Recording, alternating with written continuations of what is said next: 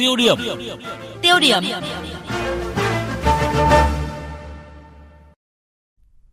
Thưa quý vị, thưa các bạn, theo đánh giá của Ban chỉ đạo phòng chống tội phạm của chính phủ, Việt Nam vẫn luôn được coi là điểm nóng của tình trạng buôn bán người. Số liệu của Bộ Công an cho thấy trong 5 năm qua, Việt Nam có hơn 3.000 nạn nhân bị mua bán và nghi vấn bị mua bán. Riêng tại các tỉnh miền núi, vùng sâu vùng xa, nạn buôn bán người vẫn luôn trong tình trạng báo động mà chưa có giải pháp. Một trong những nguyên nhân là do người dân ở vùng sâu vùng xa vẫn còn nghèo, thiếu hiểu biết, nhẹ dạ cả tin, kể cả ngay trong khi họ thoát khỏi tay bọn buôn bán người. Thế nhưng công tác điều tra khởi tố đưa ra xét xử nghiêm minh để gian đe, xem ra chưa được như mong đợi. Câu chuyện của nạn nhân Chẻo Mí Hiên là cô bé người Giao 14 tuổi ở bản Phan Solin 1, xã Phan Solin, huyện Sìn Hồ của tỉnh Lai Châu.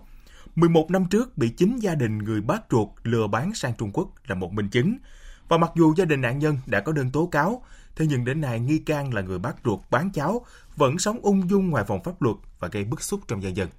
Bài 1 trong loạt bài điều tra Vì sao vụ buôn bán người ở Sinh Hồ vẫn chưa được làm sáng tỏ của phóng viên Trào Thu, thường trú tại khu vực Tây Bắc với nhan đề Ký ức kinh hoàng của cô gái Giao 11 năm bị lừa bán sang Trung Quốc đề cập thực tế này. Mời quý vị và các bạn cùng nghe.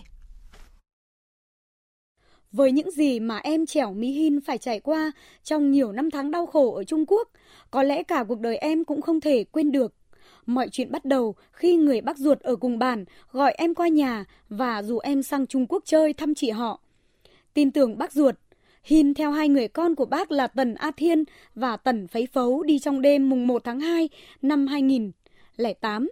Sau nhiều giờ di chuyển bằng xe máy đến bến xe cũ Lai Châu, em bị Tần A Thiên bỏ lại cùng Tần Phấy Phấu để sáng hôm sau di chuyển bằng xe khách lên cửa khẩu Lào Cai, gặp người con gái của bác ruột là Tần Bà Mấy, lấy chồng bên Trung Quốc đã chờ sẵn.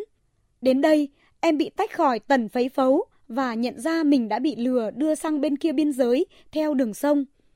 Ở bên kia con sông, trên đất khách quê người, em phải sống chuỗi ngày kinh hoàng khi bị chính anh rể người Trung Quốc nhốt vào trong nhà và xâm hại tình dục nhiều lần. Và sau đó, Tần Pa Mấy đã bán em cho một người đàn ông Trung Quốc tật nguyền với giá 3 vạn tiền Trung Quốc, tương ứng với 100 triệu đồng tiền Việt Nam. Ở tuổi 14, Hin đã phải chịu biết bao tuổi cực trong cuộc hôn nhân cưỡng ép. Chẻo Mỹ Hin nhớ lại.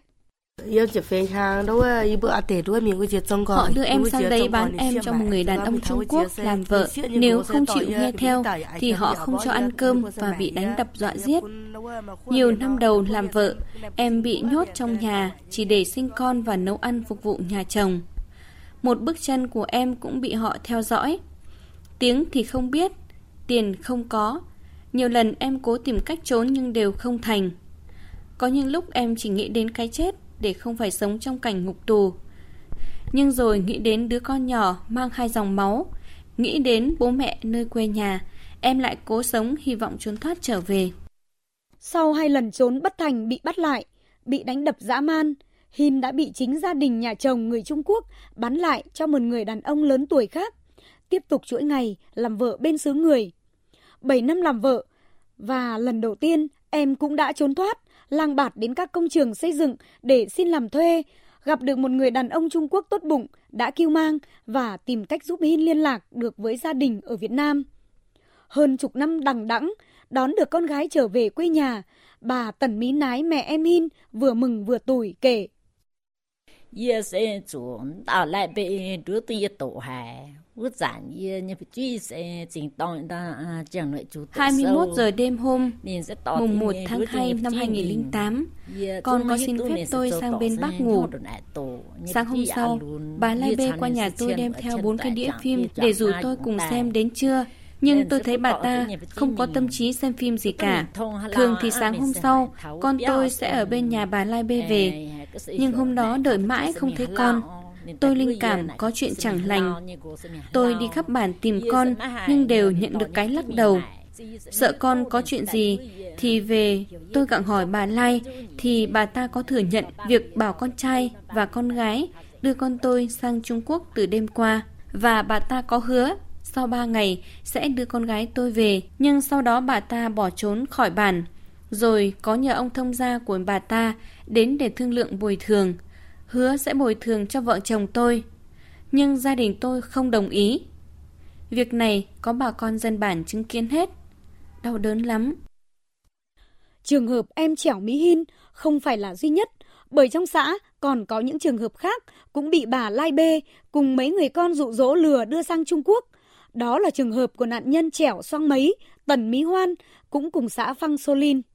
Bà Tần Mỹ Trài, mẹ của nạn nhân Trẻo Xoang Mấy ở bản Phăng Solin 2, xã Phăng Solin đau khổ kể câu chuyện của mình và con gái. Con tỏ mình cho cô ha, cháu sẽ mình cho cô ha, mới tôi mình tỏ mình mẹ. Vào một đêm tháng 9 năm 2008, tôi và con tôi bị chính bà Lan Bê cùng mấy đứa con của bà ấy đến nhà dụ dỗ con gái tôi sang bên Trung Quốc làm ăn. Tin tưởng con gái tôi là Chào Sang Mẩy, khi đó mới 15 tuổi, theo họ sang bên kia biên giới. Tôi không đồng ý, nhưng không biết họ lừa con tôi đi từ lúc nào. Khi tôi đi làm lương về thì đã không thấy con đâu.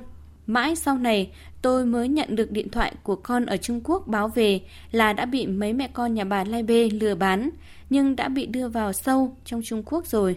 Gia đình nạn nhân Tần Mỹ Hoán cũng bị mẹ con bà Lai Bê lừa bán còn đau khổ hơn khi đến giờ con của họ không có tin tức gì. Bà Tần U Mẩy, mẹ nạn nhân Tần Mỹ Hoán, đau khổ nói như bên ta chia sẻ người ta sẽ đi hoa bình lư nè như cái sản bố mẹ có cô nga sẽ anh hấp sẽ tồn hà sẽ năm 2008 tôi đi làm thuê ở huyện Bình Lư. đến mùa đông tôi bảo con gái mỗi người một ngả để kiếm tiền về ăn Tết. nên tôi gọi con gái ở Sìn Hồ ra thay tôi làm việc để tôi đi bán hàng rong. từ lúc đó trở đi không biết lúc nào họ đến lừa con tôi đi mất.